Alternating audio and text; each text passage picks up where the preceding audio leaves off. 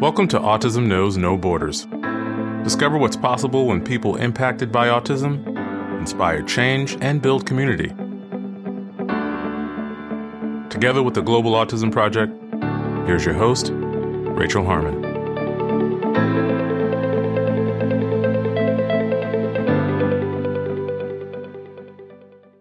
Hello, everyone. Our guest today is Becca Lory Hector. Diagnosed on the autism spectrum as an adult, Becca is an active autism and neurodiversity advocate, consultant, public speaker, and author. She offers a three unit personal development course for autistic adults called Self Defined Living A Path to a Quality Autistic Life. Becca also posts weekly live streams on her YouTube channel to encourage others to share both their challenges and what they're grateful for. In today's conversation, we discuss Becca's emotional roller coaster of finding out about her autism, growing up misdiagnosed and heavily medicated, unmasking and prioritizing self care, the evolutionary benefit of difference, what society can do to make life easier for autistic people, building on autistic strengths, why she decided to develop her course, how to get out of autistic inertia, and advice for newly diagnosed autistic adults. In this episode, discover what's possible when you live a life you don't need a vacation from. To learn more about Becca and her work, please visit our show notes at autismknowsnoborders.com. We appreciate your time if you enjoy this podcast and you'd like to support our mission, please take just a few seconds to share it with one person who you think will find value in it too. You can also follow us on Instagram at Autism Podcast, subscribe to our YouTube channel, Global Autism Project, and join our community on Mighty Networks at community.globalautismproject.org. And now I present you Becca Lory Hector. Hi, Becca. Welcome to Autism Knows No Borders. Thank you for being here today. Thank you for having me. I appreciate it. Could you please briefly introduce yourself? Absolutely. Uh, my name is Becca Lory Hector. I am an autism and neurodiversity consultant, as well as an autistic person myself. I am also a mentor, a speaker, an author, an advocate. I do all of that stuff. Great. Yeah, and we'll talk about all of your work later on in the conversation. So, first, I wanted to start off by talking about what it was like for you to receive your diagnosis as an adult. Um, it was really life changing for me. It essentially saved my life. Up until my the last three years leading up to my diagnosis, I was homebound and I was um, really just suicidal and really not well. And I had isolated myself entirely. I had no technology that I was using. Um, it was just me, my bedroom, and my TV for three years. And so when my diagnosis came about, it really gave me hope that things could be different. And that really fully impacted my life. And so, yeah, it saved my life essentially. What prompted you to seek out the diagnosis? Well, I was, as I said, I was homebound for three years. And so during that time, I'd always kind of had migraines my whole life and been treated for them. And during that time, migraines started to change and I had um, different auras coming along with them. So I was having a smell that nobody else could smell. And I was really concerned about it and it was really annoying and I couldn't seem to understand it. And of course, I didn't want to go to the doctor. So what I did was I got on the internet and I did some researching on WebMD and then I went to Wikipedia. And um, during those searches, I came across a bunch of scary stuff like olfactory tumors and olfactory hallucinations and tumors and things like that. And then um, during that search, I found sensory processing disorder. And when I read that, I was like, oh, hey, this is something that I've talked about my whole life. You know, when I say that the lights are too bright, that they hurt my eyes and it's painful, and people are like, no, it's not. That's crazy. And so um, I'd always felt that. So when I read about sensory processing disorder, it very much felt to me like, I was like, oh, well, this is a thing too. Side note to the headaches, like interesting. And then at the bottom, there was Asperger's syndrome. I'd never heard of Asperger's syndrome. It's what we used to call one portion of the autism community. We no longer use that diagnosis. We're now all under the autism label, which makes a lot more sense. So I hadn't heard it at all. And I grew up in the 80s, a time when autism meant a very specific thing to us. And so no one was really looking at me and, and autism just wasn't, it didn't match me, right? It was at least what we knew about it then. And so reading about Asperger's syndrome Wikipedia was like reading my biography. It was shocking. It was craziness. And I was like, this is, this is absurd. What I ended up doing was sending a link to my mom of the entry in Wikipedia and not said anything. And so when she finally read it, she came into my room and she's like, Oh my God, this is the thing. This is the thing that like we've been struggling with your whole life. And where do you want to go and take care of it? Her response to it was very much the same as mine. And then we went diagnosis. Yeah.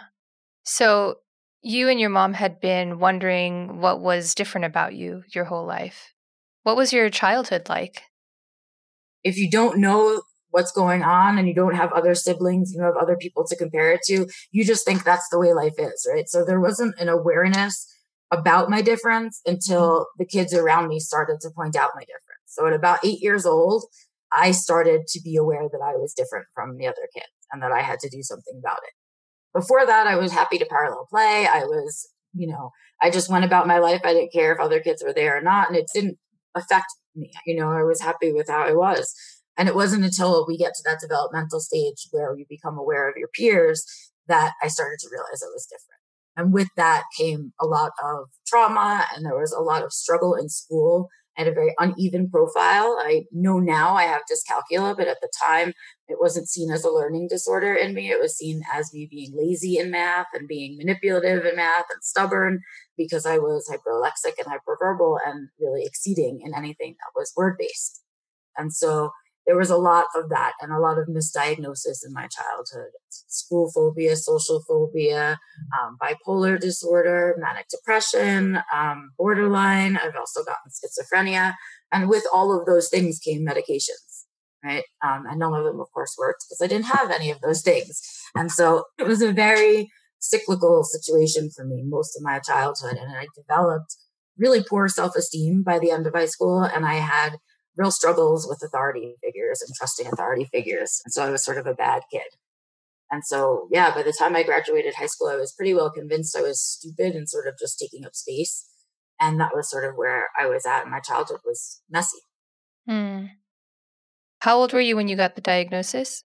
36. 36. Okay. So I guess looking back and now knowing as an adult about your autism, if you could go back and pick an age that you think you would have liked to have known, what would that be? From the time I could comprehend that I had it, right? Mm-hmm. Because, you know, instead that word autism in my life meant something different to me. You know, I grew up in the 80s. We, we sent kids that had autism and other differences to special schools on special buses. We didn't associate with them. We didn't talk to them. We didn't even really treat them as people. And so the idea that I fit into a category with people that we did that to was very odd for me, right? It was like a really hard thing to sort of understand. But I think if I had understood at a much younger age and it was normalized in my house and I, you know, like just, it was just normalized, right? It's like, yes, you have blue eyes and, you know, brown hair and autism, you know, and if it was mm-hmm. like that and it was just like, yeah, you know, I love cats, I have autism, if it was just a part of list of things about me, right? And it was normalized from a very young age. It wouldn't have been something that necessarily felt like um, a brick wall in front of me all the time, right? Um, yeah. Yeah. And I bring this up also because uh, I've talked to some parents who were not sure of what age to disclose the diagnosis to their kids. Like, you know, some kids are receiving therapy, like they have people work with them even at home, but they're not really sure why. Right. And so I understand that it's a sensitive decision for parents because maybe they want to protect their kids from something, kind of like the stigma that you're talking about. But, you know, I was always trying to encourage parents that I worked with to educate their kids just so that they would understand that there's nothing wrong with them. Like there's not a problem. Mm-hmm. Like they're not bad. Right. Yeah. I mean, for parents that struggle with that, you have to remember that that's your baggage. Your kid is a blank slate. Your kid does not come with any opinions about autism. So whatever, you know, your kid thinks about autism is based on the information you have shared or not shared with your child. solely. So if you're not cool with the word autism, better get that figured out before you worry about telling your child that they have autism. Um, then we also have to remember that children are children and they don't understand necessarily big words at a certain age, right? So we can't give them the medical manual definition of autism at two years old, four years old, six years old, right? We don't need to use necessarily autism diagnosis when we're talking to them about that their brain is different and that they have different they may have different sensory needs or they may right?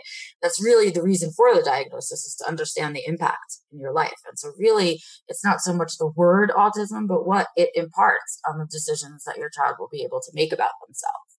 And the longer we have to learn that and the more practice we get at that the better we get right? So if you're just kind of normalized to to the idea that you know I have and I have autism and I'm a girl and this, you know, like these are the things about me, right?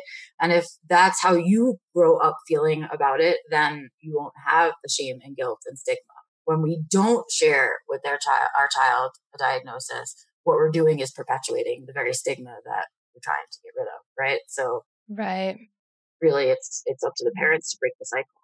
Their kids have to feel bad about their autism. Yeah, as you said, you received a lot of medication that wasn't really targeting what was wrong. So, what support do you think would have been most beneficial to you growing up? I think the thing that I struggled with the most as a child was sensory environment. For me, that's a really, really big challenge.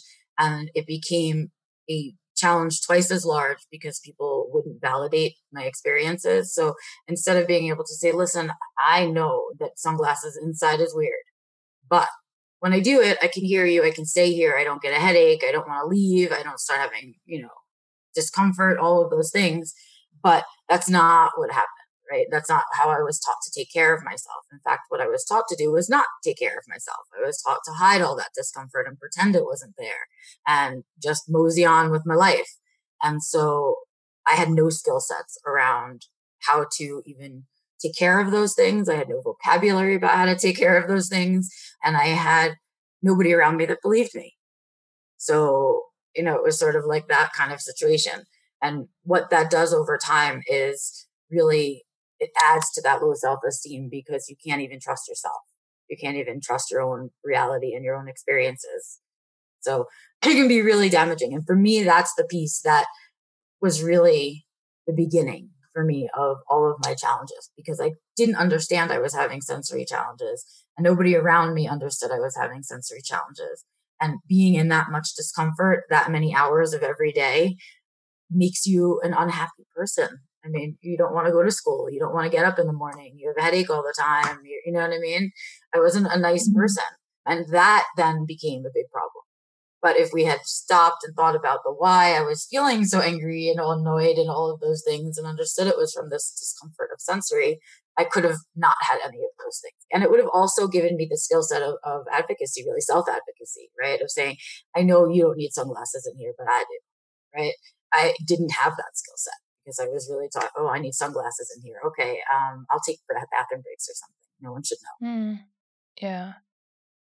So when you found out about your autism with the validation and everything, was it like an overnight acceptance or was that a process also? It was definitely a process. I think for all of us that get a late in life diagnosis, that first year is incredibly difficult. It's it's painful in a lot of different ways, but it's also exciting in a lot of different ways. And so it's an emotional roller coaster of a year for, for a lot of us. Um, you know, you're getting a new piece of your identity and you have to reform how you you think of yourself and how you fit into the world and a whole lot of things. I mean, it's just it's really difficult to explain how like you can go through your life. I, I mean, I lived almost four decades on the planet before I knew about this piece of myself and so I had to digest that. And then I had to figure out where it fit in my life as a 36 year old woman, but also, you know, as an adult and what was this going to mean and all of these things. And um, then there was a lot of look back, right? A lot of looking back at little me and feeling sad that she didn't get the help that she needed, feeling sad that, you know, she felt really victimized and traumatized and um, really just, you know, angry that the adults around me didn't help more or better or something and we all kind of go through that we all go through that that kind of anger stuff and then we also kind of look through our lives trying to find the autism everywhere right? Like, where was it this whole time that nobody caught it? Or was it there? You know, like just looking for um, more of that validation. And really, it's a need to understand ourselves, right? It's like, oh my God, I was living my whole life thinking that I had one eye and somebody just took a patch off my eye and now I have two eyes. And it's like an insane thing. And so it takes a whole lot in that first year and it's a really personal journey. No one can do it but you. And it's just a real emotional roller coaster. So that, that first year is tough. After that, it gets a lot easier. Hmm. So how does your autism affect your life today, like your everyday life? Well, it affects my everyday life all day long because I've made my self care a priority, right? So up until this point in my life, I really didn't take care of my own needs because I was literally told almost word for word, don't take care of those things, take care of everyone else around you and their comfort, right? So I had spent 36 years on the planet taking care of everyone else's comfort, even the invisible comfort stuff, right? Like all the social comfort, right? And doing all of that work while being uncomfortable myself all the time. And with the diagnosis, my experiences got validated, your self esteem raises, and you understand that you have value as a human being and that your needs as a human being are just as important as anybody else's. And so, what I started, what I realized was that I'm only going to be the priority in my life, right? We're each the pri- priority in our own lives, and then everyone else in our lives comes after that. And it's why people that are people pleasers and givers all the time feel like they get stepped on because the other part, you're taking care of these other people and no one's turning around and taking care of you. So the only way to really do that is to make yourself a priority. And that's what I do now. So all of the decisions that I make about how much I schedule in my workday, the kind of work that I take, what I do with my weekends and free time, what I'm going to eat, what I'm going to not eat, everything almost, how often I shower, all kinds of other things. Um, but I'm with autism all the time. Like I don't get to take it off at any point. I don't get to sleep without my autism. I dream with my autism. I do everything with my autism. And that means that every decision that I'm making, autism has to be a part of that decision. Do I want to do this thing? Well, yes, in theory, but let me think through and see think about what it's really going to be like for me to be there. Will I have the things I need? What do I need to bring? Blah, blah, blah. And then decide, do I want to do this thing? Right. And so those are things I was never able to consider before. I was never understood that I could take care of those things and I never made my comfort a priority before that. So now it's in every decision. Yeah. So, you know, you're talking about pleasing other people and this comes up a lot with autistic people and masking, right? Like hiding autistic traits in order to make other people feel comfortable. Could you talk a little bit about ways that you were masking, specifically in social situations?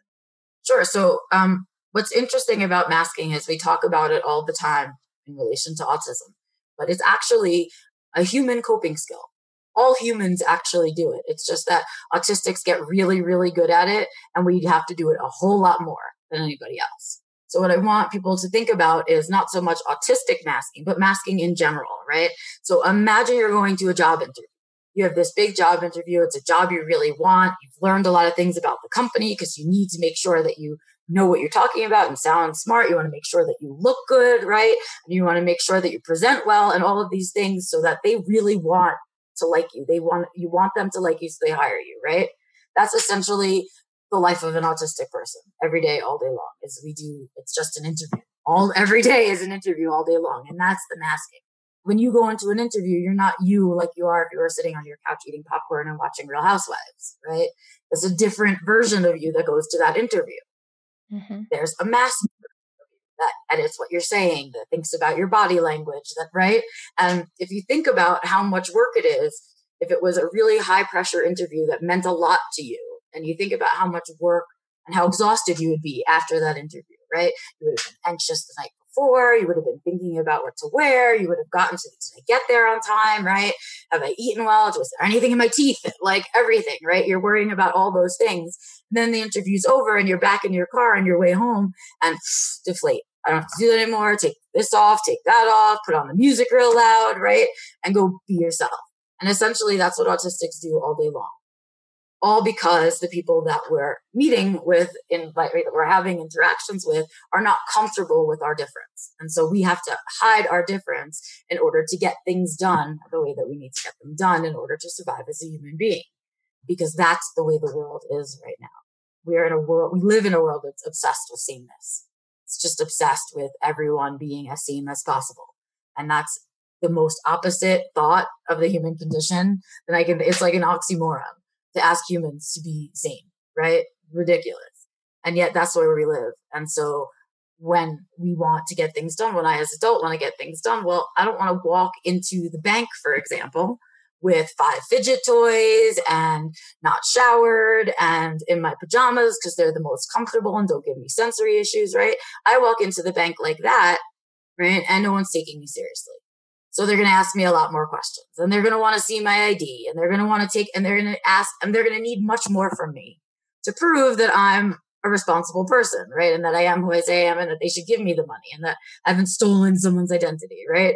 That's the bank experience. Now, if I go in and I'm clean and, and I'm well dressed and um, well spoken and I come in knowing what it is that I need and I, you know, have everything ready, well, I get a different response from the teller at the bank, right? I get what I want done. I don't get asked a lot of questions. I'm in and I'm out. And that's because I'm asking. I'm not being who I am. I'm being who they need me to be in order for them to give me what I need, right? And as an autistic person, there are benefits to that, right? It takes a whole lot less energy and time to go into the bank and do the masking scenario than it does to be your at home self trying to go to the bank and take out $500. So it's a spoon saver and it becomes a really important coping mechanism because we are trying so hard to just survive. We just want everyone to leave us alone. I just want to appear on the outside like everything is fine and I'm normal. So everyone will leave me alone to do all my weirdness by myself. Because if I don't get to do any of my weirdness, I can't, I will not survive. So we white knuckle ourselves through life and we push through all of these awful scenarios for that little tiny bit of comfort for ourselves. Mm. And it's to ask more of the world than that. Yeah. And so I mean, as you're saying that it's like a natural human condition and people do it all the time, but autistic people need to do it more. What's that balance? And I'm sure it's different for everyone, right? But like, if it's a coping mechanism, but it's causing harm, where do you draw the line? I don't know. We have to ask society that, right? I mean, it's it is essentially self harm, right? Mm-hmm. Eventually, mm-hmm. it causes burnout and shutdown, and we know that, right? It's not. It's you know we don't have the research yet, but anecdotally, we know if you are in that survival mode, that white knuckle masking through life thing, you will crash and burn at some. And that's often when people get their late diagnosis is when that happens. So a lot of people mask all the time because they don't know any other way to get through it. Some people become alcoholics and drug addicts because they don't know how else to do it. It's exhausting. They turn to other versions of self harm. And so what we're really saying overall is that your authentic self is unacceptable. That's what masking is about. It's that the world is saying your authentic autistic self is unacceptable. Don't you dare show it out in the world. Mm. What we're doing then is perpetuating the self harm. Right? Whereas if we say your difference is just fine, whatever, and go about our lives and let people be themselves, then all of these people that are suffering don't need to mask all the time. And then we're not creating trauma. We're not creating exhaustion. We're not, right?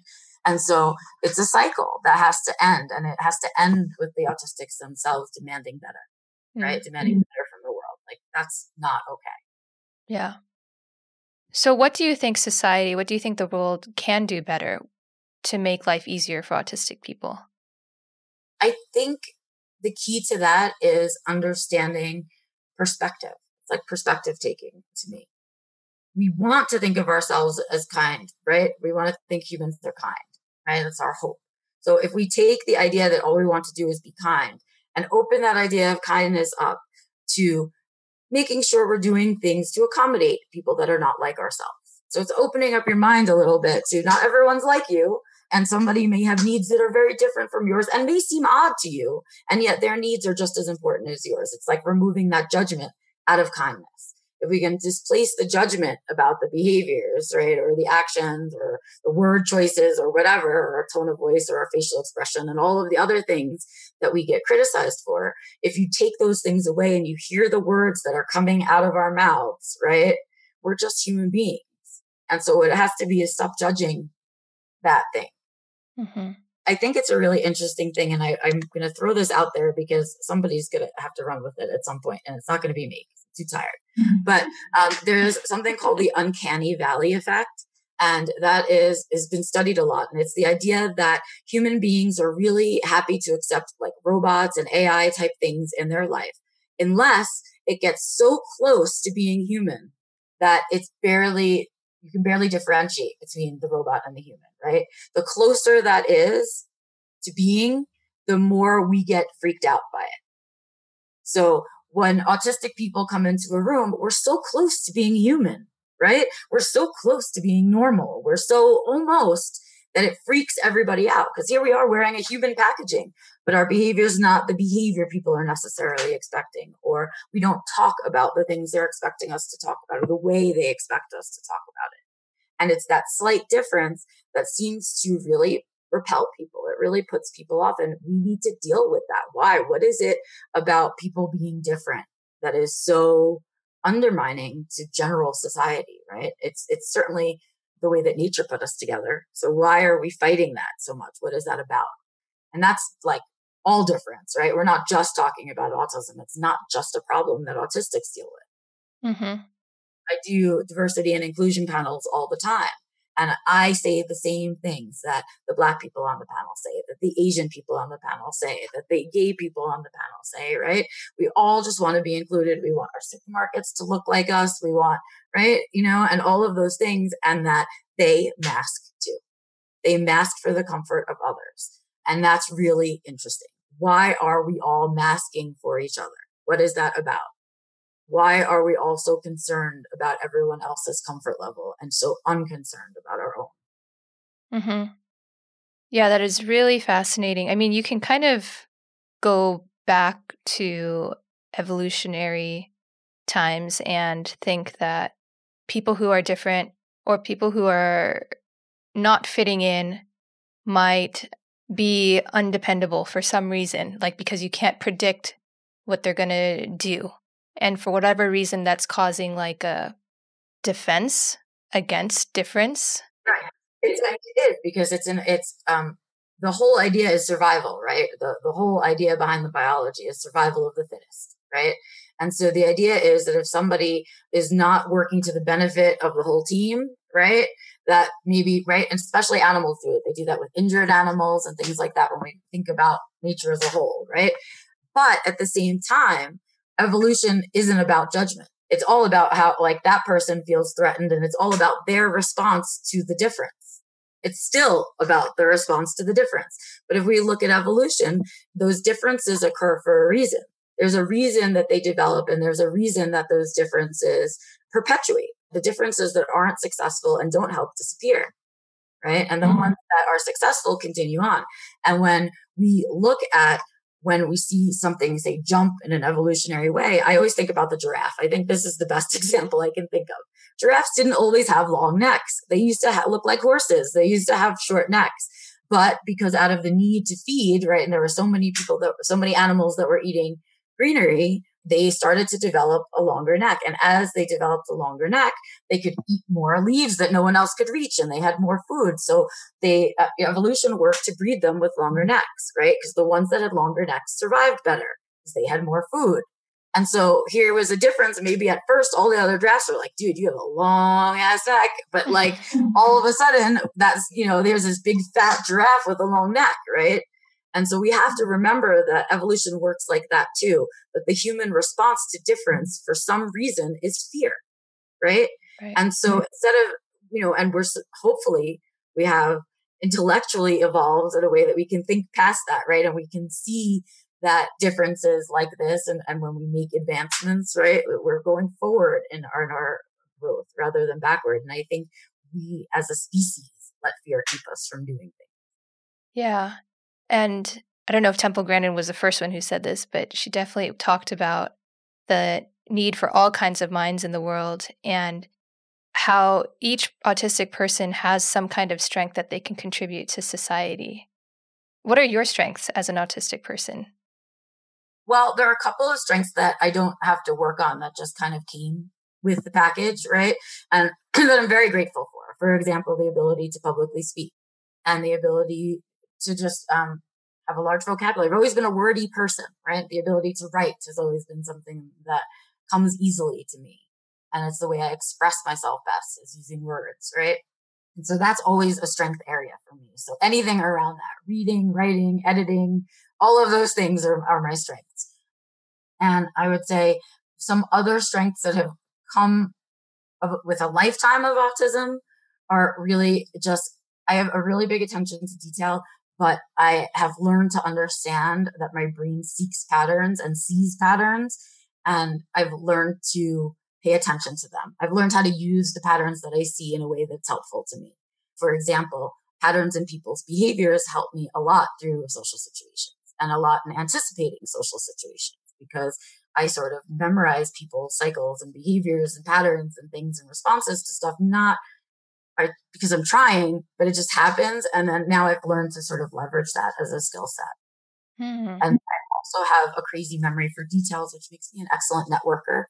I really um, will remember something that you've told me about yourself and five years down the line, have a conversation with someone else and I'll be like, oh my God, talk to Rachel. Hold on. I will put you guys in touch with each other, you know?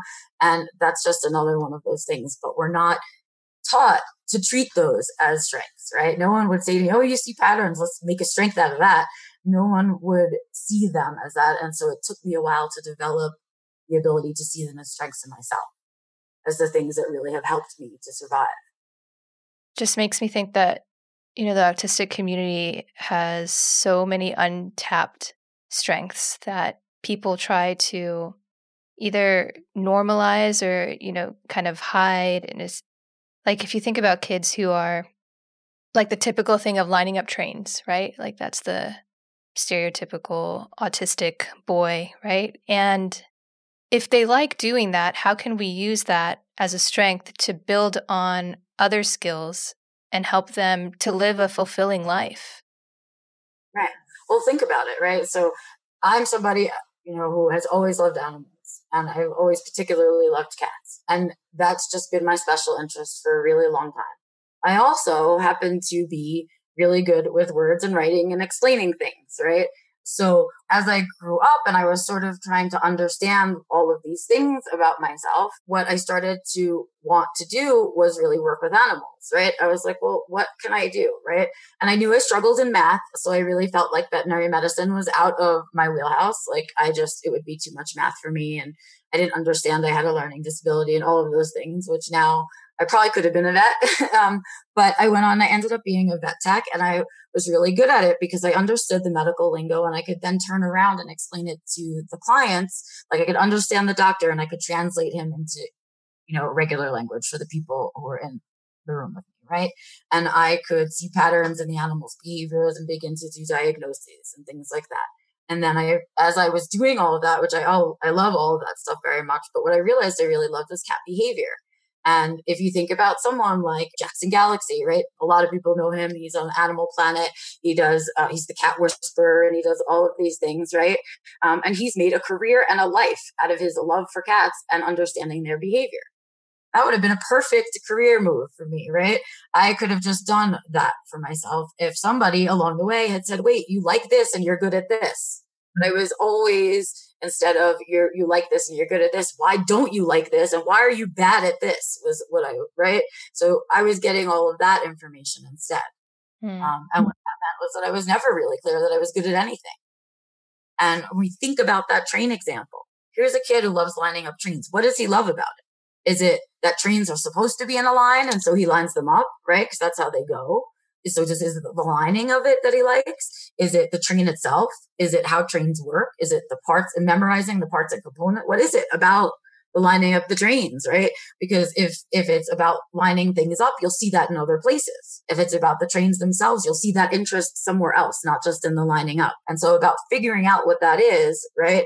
Because maybe that kid's going to be, maybe he will be a conductor, but maybe he'll be a ticket taker at a booth at the, the railroad station Maybe he will build the railroad ties. Maybe he will become an engineer and work on designing better trains, right? There are all kinds of potential things that can come out of an interest and liking for of trains and then a skill set that comes with it. Mm.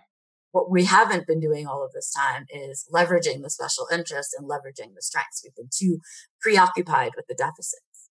Right, right. Yeah. Okay, Becca, I want to switch topics and get into the course that you offer. because you are a certified autism and cognitive specialist. And your course is called Self Defined Living a Path to a Quality Autistic Life. Correct. So, what does successfully living a self defined life mean to you?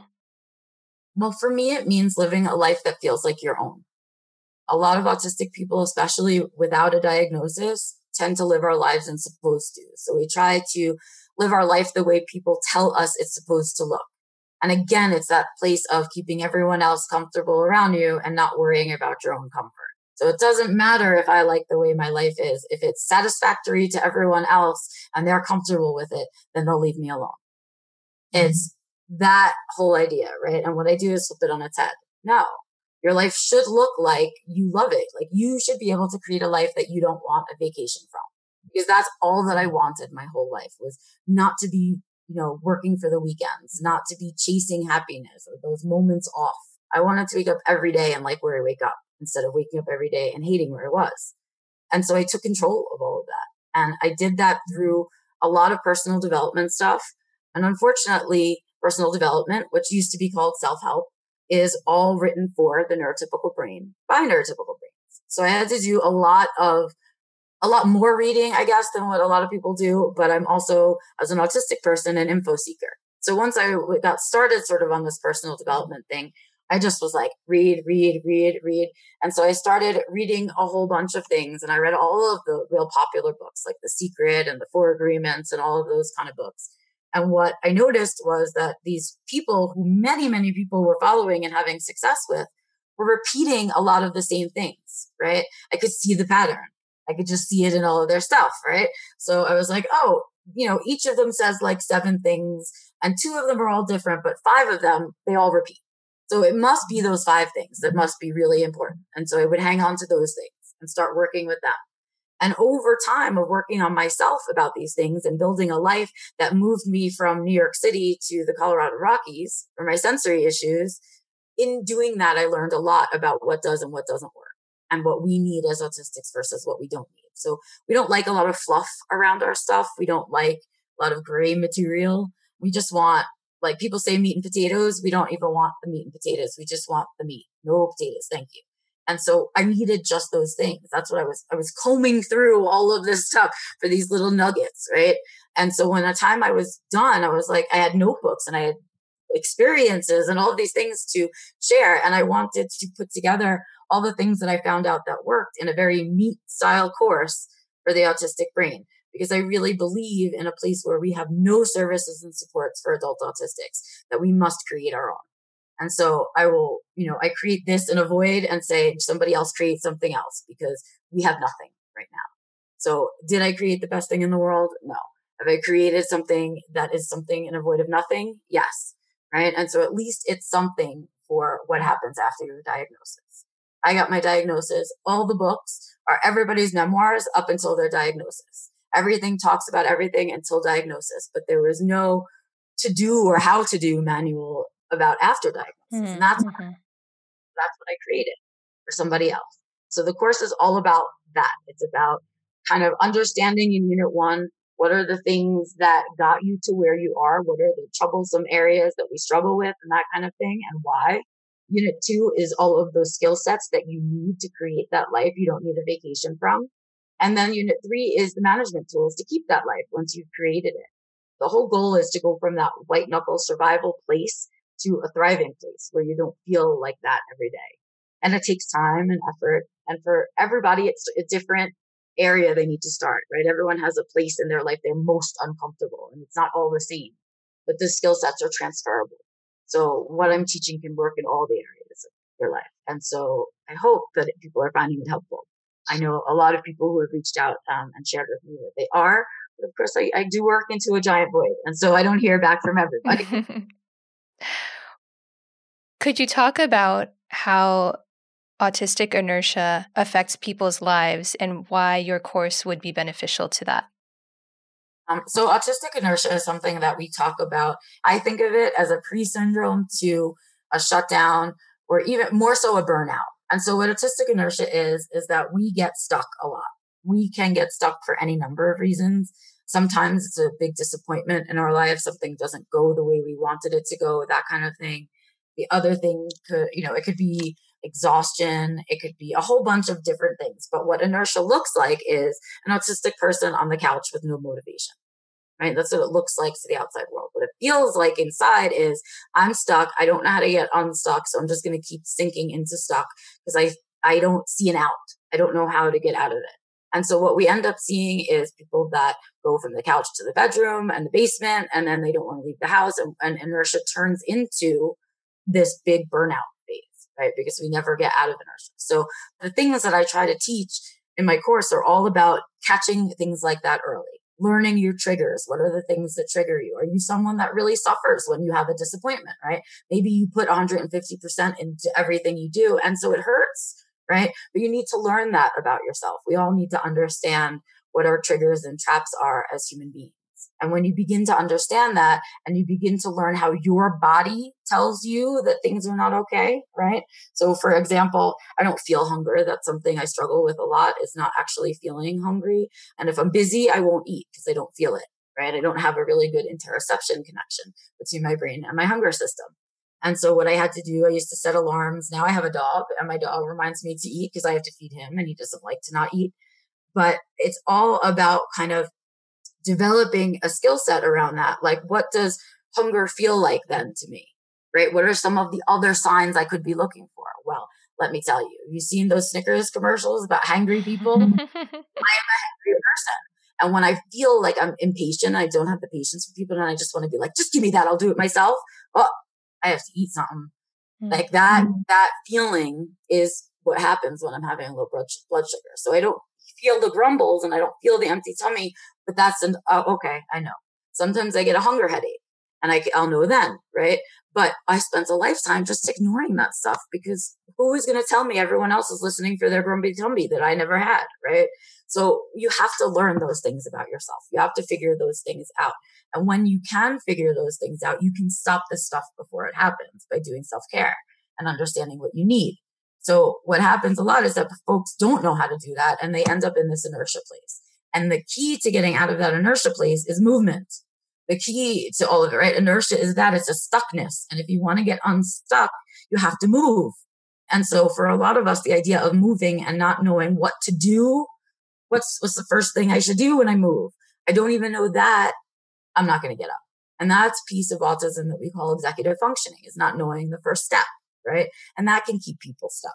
Another thing that can keep people stuck is that overwhelmed feeling of just, it's so big, right? Like I haven't cleaned my house in three months and now I have to clean my whole house. Oh my God, too overwhelming. I'll just sit on the couch. And the next day the house is still dirty and it just builds on itself. So instead, what I say to everybody is defy that with movement. And it doesn't have to be a lot of movement. It doesn't have to be a big thing. And I always tell people to return to basics. If you're feeling the inertia, don't worry about your big responsibilities. I don't want you thinking about those things. What you want to think about is, is your laundry done? Did you eat today? Have you showered in a while? Does your dog need a walk? Right? These really basic things that mean you're taking care of yourself. And if you can get up one day and do the laundry, and that's all you do that day, but you did the laundry. So the next day you wake up and you're like, haha, but I did the laundry yesterday. What can I do today? And we build off of that momentum until we're back up to the speed we're used to being at. But the whole key is not to give in to the stuff and just to get up and do something. Mm. And do something that's good for you, something that brings you joy, anything. Just get yourself up because once you're up and you start reconnecting with the world, the energy picks up again. That's really, I can imagine just a, game changer for many people and trying to identify like those early signs, right? So that it's easier to not get super stuck when some time has passed already. Right. And so like if you, you know, when I notice that stuff is coming on, if I notice that I'm hangry, well, I don't wait another hour or two to eat. I go and I eat. Right. And so the more self aware we become of our own signals, the sooner we can do. it if anybody knows about the blessings of early intervention, it is the autism community, right? The earlier you intervene with your struggle and take care of it, the less of a problem it becomes. So if we're feeling really run down and really burnt out and you're already like feeling that way inside in a particular day, you best do something about it in the next few days. If you don't, it's going to become a bigger episode that's going to take longer and going to be more work to get out of. Mm. Taking that one day off versus needing a week off is where we're trying to be at. Yeah. Okay, Becca. So you have your course and you also offer seminars for people to try it out, right? So I do a monthly seminar. It's on a very particular topic. You can either look at it as continuing education for the folks who have taken the course or a way to step in and kind of try out my teaching on a particular topic and see if what I talk about and how I talk about it makes sense to you. And then maybe you'd be interested in taking the whole course. But the point was to just have, just talk about a particular topic really in depth for an hour or once a month and the stuff that really impacts your life as an autistic adult alive right now. So mm. I did unraveling masking, I did debunking disclosure, and I just did one in May that was called simplifying self care. So those are the three topics I've done so far.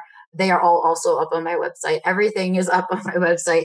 All the recordings are there. So if you miss the live version of anything, you can buy the recordings and, and watch it again. Great. And you also have a YouTube channel, right, where you post weekly videos about gratitude. I do. So I do um, two live streams a week right now on my YouTube channel. I do one on Tuesday, which is really like mini support group type idea where I talk about the challenges of being an adult autistic alive right now and what I'm going through, how I'm processing it, what I think some of our issues are and where they come from and that kind of thing. And then on Sundays, I do growing gratitude, which is my weekly sort of very public way of acknowledging the things I'm grateful for in my life, even when my week is really bad, because that's the stuff that keeps us going. And if we create that positive in our life, it attracts more positive to us. Whereas if we're feeling really negative, we just attract negative to us. And so it's a way of making sure that I'm increasing my positivity and sharing the benefits of gratitude with folks and maybe inspiring them to do it for themselves. Yeah. All right, Becca, I'd like to close with one last question. What's one piece of advice you would give to newly diagnosed autistic adults? Be selfish. Take this first year and be selfish. You will not be ready for me to tell you that your behavior is not selfish. So for right now, just be selfish and stay self focused. Spend a year getting to know yourself through this lens learn about your brand of autism, learn about the areas in your life that are you're struggling with because of it, and get to know your community in that year. Get come find us on Facebook and all the other social platforms wherever you're comfortable. We're out there, but get to know others like you. That first year is so important to processing your diagnosis and understanding your new identity and figuring out how it all fits into your life. So be kind to yourself during that time and really be aware of the way you're talking to yourself in your head um, and allow yourself some kindness because that is a, definitely an emotional roller coaster of a year. All right. Well, thank you, Becca. We'll put a link to your website in our show notes so people can reach out and find out more about your course. Great. Thank you so much. I appreciate it. Thank you. And I want to say thank you also for just being so raw and authentic. Absolutely. It's um, the only way that I can be anymore. I'm, I'm I've ditched the mask, so I'm over it.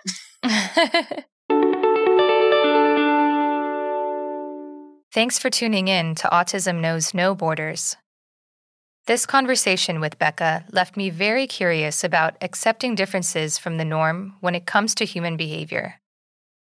With more and more self advocates speaking up about their experiences, society can learn to take other people's perspectives and let them truly be themselves without judgment.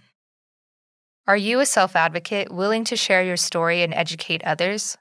Are you a professional seeking to hear directly from autistic voices and improve your practice? Are you a family member hoping to support and empower your loved one? Whatever your role related to autism is, you can join our global autism community to connect and collaborate with people all over the world. Sign up today at community.globalautismproject.org. Let's work together to transform how the world relates to autism. Thanks for listening. Take care. Tune in each week for engaging conversations of how people across the globe are inspiring change and building community. You've been listening to Autism Knows No Borders, brought to you by the Global Autism Project. You can find Rachel's notes for this episode and learn more about today's guests at autismknowsnoborders.com. If you enjoyed this episode, please kindly rate the show and leave a review. By doing so, You'll be helping us increase awareness and acceptance of autism around the world.